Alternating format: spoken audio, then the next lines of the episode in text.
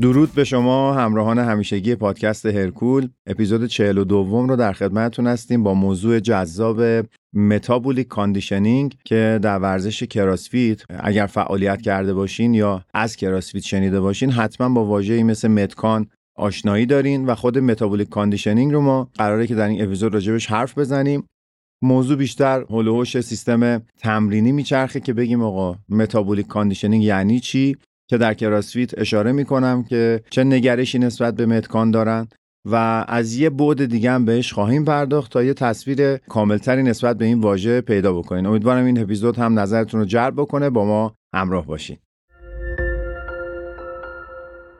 حامی این اپیزود از پادکست هرکول برند ویلند هست. ویلند یک برند اسپانیاییه که به تازگی وارد بازار مکمل‌های ورزشی و lifestyle ایران شده. و محصولاتش از پودر و اسنک های پروتئینی گرفته تا مکمل های دارای ترکیبات خاص و پیشرفته تحت بالاترین استانداردهای کیفی جهت تأمین نیازهای علاقمندان به سبک زندگی سالم و ورزشکاران کلی رشته‌های ورزشی تولید و عرضه میشه. کیفیت، تنوع محصولات و طعم‌های جذاب و بیرقیب مواردی هستند که در حال حاضر این برند رو از بقیه متمایز می‌کنن. برای تعریف MetCon یا همون metabolic conditioning بهتر از اول من برم سراغ یک تعریفی که توی راهنمای تمرینی کراسفیت ارائه شده. جالبه که تو کتاب راهنمای کراسفیت که اگه یادتون باشه در بخش معرفی کراسفیت در مورد اینها حرف زدیم اما لازمه که یه مرور ریزی یا یک اشاره گذرایی بهش بکنیم. توی اون کتاب اومدن توضیح دادن که MetCon با یه تیتری توضیح داده شده. میگه MetCon metabolic conditioning یا هوازی یعنی می‌خواد ذهنها رو ببره به این سمت که ما داریم در مورد تمرین هوازی صحبت می‌کنیم. تو این بخش از کتابشون گفته شده که ورزشهایی مثل دوچرخه سواری، دویدن، شنا، اسکیت سرعت، اسکی صحرایی و در مجموع به عنوان metabolic conditioning شناخته میشن اینا. اما در زبان عامیانه اونا رو در دسته تمرینات هوازی قرار میدیم. اگه خاطرتون باشه تو همون اپیزود 27 که معرفی کراسفیت بود استانداردهایی رو در این رشته برشماری کردم و سومین استاندارد مربوط بود به سیستم های انرژی بدن. خیلی مختصر یه یادآوری می‌کنم. سه تا سیستم انرژی داریم. که یکیشون فسفاژنه یکی گلیکولیتیکه یا همون گلیکولیز بیهوازی که اینها در دسته بیهوازی ها قرار می‌گیرن. و یه سیستم هم اکسیداتیو داریم که همون سیستم هوازی خودمونه. نیاز به عمیق شدن توی بیوشیمی هم نیست ما فقط همین کافیه بدونیم که به صورت ماهیتی این سیستم های هوازی و بیهوازی کدومان و اصل ماجرا اینه. بدونیم که سیستم هوازی با سیستم بیهوازی یکم با همدیگه تداخل دارن و این بحث تو عضله سازی هم همیشه مطرحه. هنوزم داغه هنوزم دارن روش تحقیق می‌کنن و مورد توجه قرار می‌گیره. اگه یادتون باشه فعالیت های با شدت متوسط رو به بالا که کمتر از چند دقیقه طول می‌کشن رو بیهوازی می‌شناسیم و فعالیت های کم شدتی که بیشتر از چند دقیقه طول می‌کشند هوازی به حساب میان که سیستم اصلی تأمین انرژیشون بر مبنای اکسیژن گیری هستش.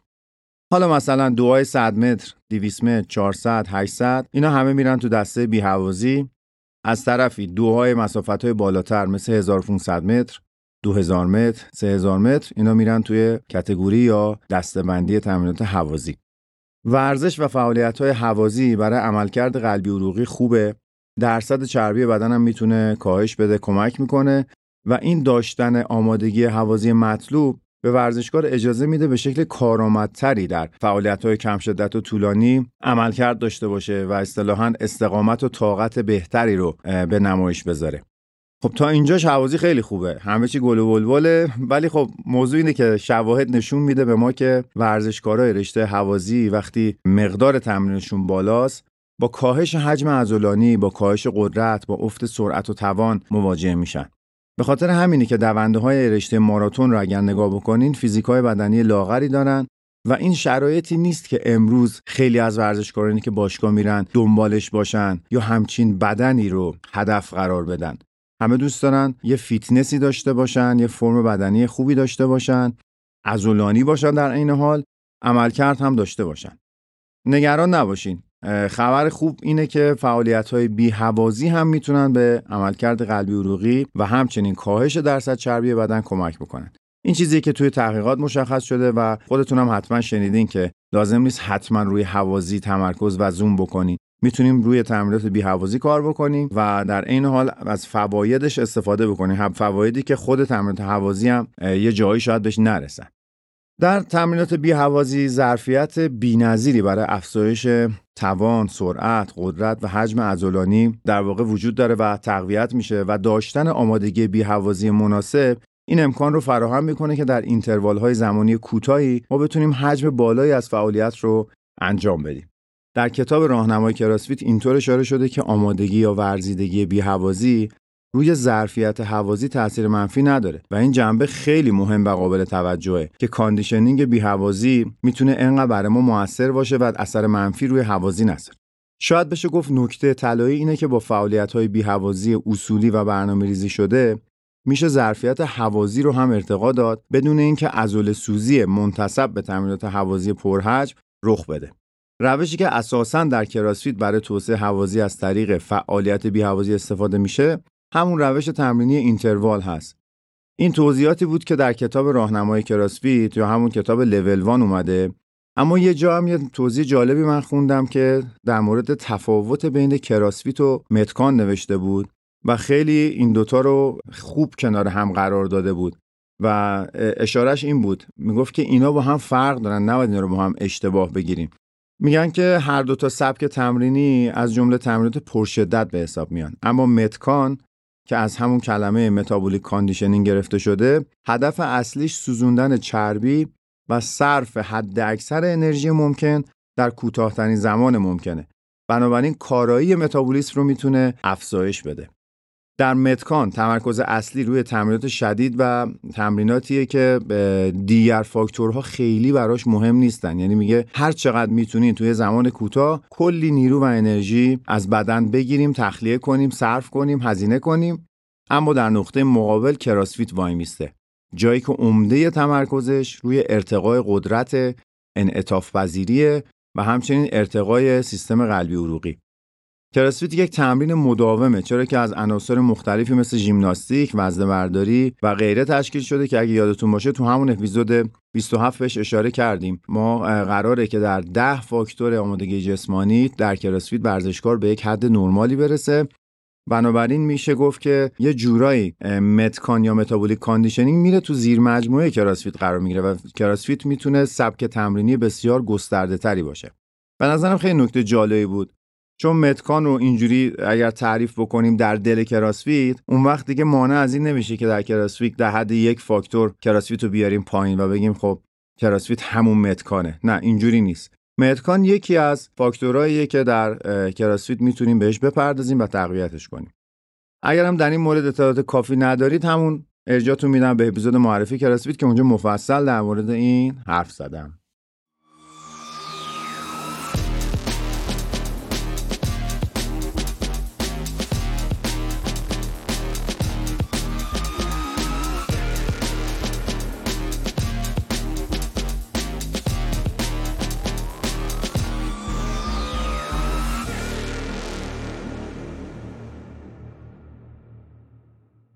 بعضی از مربیان معتقدند که تمرین متکان بیشتر روی سیستم انرژی میانی بدن کار می‌کنه.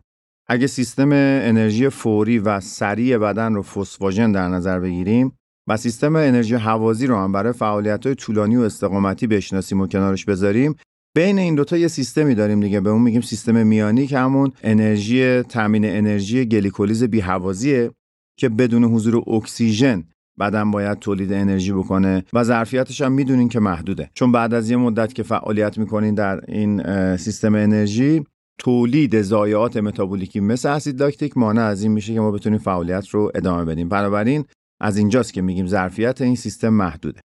با تمرین روی MetCon در واقع ظرفیت تولید انرژی تو همین سیستم میانی یا همین گلیکولیز بیهوازی بهتر میشه و به قول خیلیا EPOC ایجاد میشه توی بدن. یعنی چی؟ یعنی مصرف اکسیژن بعد از تمرین بالاتر میره و این همون مفهومیه که در اپیزود HIIT دربارهش کامل حرف زدیم. وقتی در بازه زمانی کوتاهی تمرینات پرشدت رو به صورت اینتروال اجرا می‌کنیم یه بدهی اکسیژن پیدا می‌کنه بدن و این تا به صورت موقت ادامه پیدا می‌کنه همون اتفاق ایپوکه که نرخ متابولیسم بالا میره تا زمانی که بدن بتونه به اون تعادله برسه اون بدهیه رو پرداخت کنه و به حالت نرمال خودش برگرده و این بدهیش رو اصطلاحا تصفیه بکنه. در MetCon فرایند همینه و مثال بارزش هم همین WOD هایی است که کراسفیترها انجام میدن. یا همون تمرینات سبک دایره ای حتی که شاید ببینید در باشگاه بعضی از بدنسازا دارن انجامش میدن. در مورد این هم در فصل قبلی کامل صحبت کردیم. برای استفاده از metabolic conditioning روش های مختلفی وجود داره یعنی اگه بخوام ساده تر بگم باید اینجوری بگم که بر اساس توانایی ورزشکار سطوح مختلفی از MetCon رو می‌تونیم طراحی بکنیم مثلا ورزشکار سطح مبتدی، متوسط، پیشرفته هر کدوم بسته به آمادگی قلبی عروقی و سابقه تمرینیشون باید شدت تمرین رو تنظیم و اجرا بکنن. چون حرفه طراح شناخته بالاتری حالا نسبت به تمرین و بدن دارن من ترجیح میدم برای مبتدیای یادآوری بکنم. شاید تو ماهای اول تمرین نیازی به تمرین روی متکان نباشه و اگر هم کسی بخواد این کارو با صلاح دید مربی انجام بده باید شدت کار رو پایین نگه داره. یعنی صرف interval بودن کفایت می‌کنه و نیازی نیست که HIIT یا همون هوازی پرشدت رو انتخاب بکنیم برای مبتدی. یادمون باشه وقتی قرار کسی MetCon کار بکنه یعنی برای metabolic conditioning کار بکنه باید به آیتمای حرکتی که تو اون برنامه گنجونده میشه تسلط داشته باشه. مثلا چی؟ وقتی کسی تا به حال حرکت thruster رو تجربه نکرده و ترکیب که می‌دونین تراستر اسکواته که مثل فرانت اسکواته بعد از اینکه ما ایستادیم از اونجا هالتر رو بالای سر می‌بریم. یعنی یه پرس سرشونه هم انجام میدیم باش حالا فرض بکنین کسی اصلا این حرکت رو اجرا نکرده بلد نیست. بعد ما میایم تو یک برنامه تمرینی اصطلاحا متکان برای تقویت متکانش تراستر می‌ذاریم. خب فرد تازه داره با این حرکت مواجه میشه. چجوری می‌خواد با شدت بالا این آیتم رو چند تکرار انجام بده وقتی هنوز تسلط نداره؟ خب مسلما باید آیتم های تمرین آشنا و مورد تسلط ورزشکار باشه و یعنی هم احتمال آسیب رو ما از یک طرف بالا می‌بریم هم بیشک اثرگذاری تمرین برامون کم میشه. پس اگه کسی می‌خواد MetCon کار کنه بهتر یه مقداری سابقه تمرین داشته باشه. حالا می‌تونه شامل تمرینات هوازی باشه که یکم آمادگی قلبی عروقی داشته باشه. یک کمی هم باید قاعدتا پایه قدرتیش قوی باشه دیگه. نمیشه همینجوری اومد وزنه داد دستش بگیم آقا kettlebell swing رو انجام بده. خانم شما بیا اینجا مثلا دبل آندر بزن. خب هنوز تناب عادی رو نمی‌تونه بزنه. اینا رو باید نکاتیه که باید در طراحی برنامه ظرافت داره بهش دقت بکنیم. برای طراحی متکان بعضی ها آیتم های حوازی رو بیشتر انتخاب می‌کنن که این مناسب ورزشکاراییه که دارن بدنسازی برای رشته های استقامتی کار می‌کنن. بعضی هم از یه طرف دیگه میان بیشتر آیتم های قدرتی رو استفاده می‌کنن. مثلا هالتر می‌ذارن دمبل می‌ذارن حرکت وزنه برداری می‌ذارن و اینا رو با شدت بالا و مدت کوتاه انجام میدن. در قالب وادها شما زیاد دیدید این برای ورزشکارانی که سرعتی قدرتی و توانی کار می‌کنن مفیدتره. پس می‌بینین دوباره اینجا شخصی سازی تمرین داریم. تمرین اختصاصی باشه برای کسی که داره اینجوری کار می‌کنه از متکان استفاده می‌کنه. یه سری از دوستانم هستن که برای سلامتی و تنوع خدمتتون بگم که بالا بردن فاکتورهای آماج جسمانیشون تمرین می‌کنن هیچ رشته یا مسابقه نمیدن. اونا می‌تونن ترکیب این دوتا رو استفاده بکنن و ازش لذت ببرن. همه ما می‌دونیم که حفظ رژیم غذایی و تأمین پروتئین جهت تأمین نیازهای بدن اغلب کار مشکلیه. پروتئین نه تنها جهت تأمین نیازهای تغذیه روزانه بلکه برای بهبود ریکاوری و حفظ و رشد عضلات بسیار ضروریه. به همین علت شرکت ویلند محصولی رو با نام وی 100 تولید و در حال حاضر به بازار عرضه کرده. این محصول حاوی 100 درصد پروتئین وی هست بدون افزودنیه و حاوی های گوارشی برای حذف و جذب کامل و گزینه مناسبیه برای افرادی که حساس به لاکتوز هستند. این محصول فاقد گلوتن، شکر و شیرین کننده های مصنوعی و با استویا شیرین شده و در حال حاضر در سه طعم جذاب کاپوچینو، کوکی و کرم و سالتت کارامل در داروخانه های سراسر کشور عرضه میشه. یکی از استراتژی های پرمصرف در متکان روش HIIT است که میشه صرفا با انتخاب یک آیتم تمرینی اونو اجرا کرد. مثلا فقط بریم رو دستگاه روینگ بگیم امروز HIIT رو می‌خوایم با روینگ انجام بدیم یا اینکه فقط می‌خوایم روی دوچرخه ثابت انجام بدیم یا ترکیب این دوتا رو داشته باشیم. اما یه نکته طلایی می‌تونم بگم و اونم اینه که در هر تمرین هدفمندی ما باید بتونیم توی مرور زمان نتیجه تمرینات رو یه جوری محک بزنیم و برای این منظور لازمه که یک مدت مشخصی روی یک تمرین ثابت ما بمونیم و تغییراتی اعمال نکنیم. دیدین که یه سری هر جلسه تمرینشون با جلسه بعدی فرق می‌کنه. اما برای اینکه سوء تفاهم نشه اجازه بدیم من یک پرانتز باز بکنم. بعضی از دوستان صرفا برای کالری سوزوندن، برای به دست آوردن نشاط، سلامتی و تنوع میان باشگاه ورزش می‌کنن و این اصلا هیچ اشکالی نداره. اتفاقا طیف گسترده‌ای از ورزشکارایی که در باشگاه ها ثبت نام می‌کنن و ما می‌بینیم از این جنس هستن در این دسته جای می‌گیرن و اصلا هم هیچ ایرادی نداره که اینها هر جلسه تمرینشون متفاوته چون می‌خوان کالری بسوزونن. به دنبال این نیستن که به یک performance خاصی برسن و یک رکوردی رو ثبت بکنن و صرفا میان که با فعالیت بدنیشون هم خوشحال باشن هم به سلامتیشون کمک بکنن.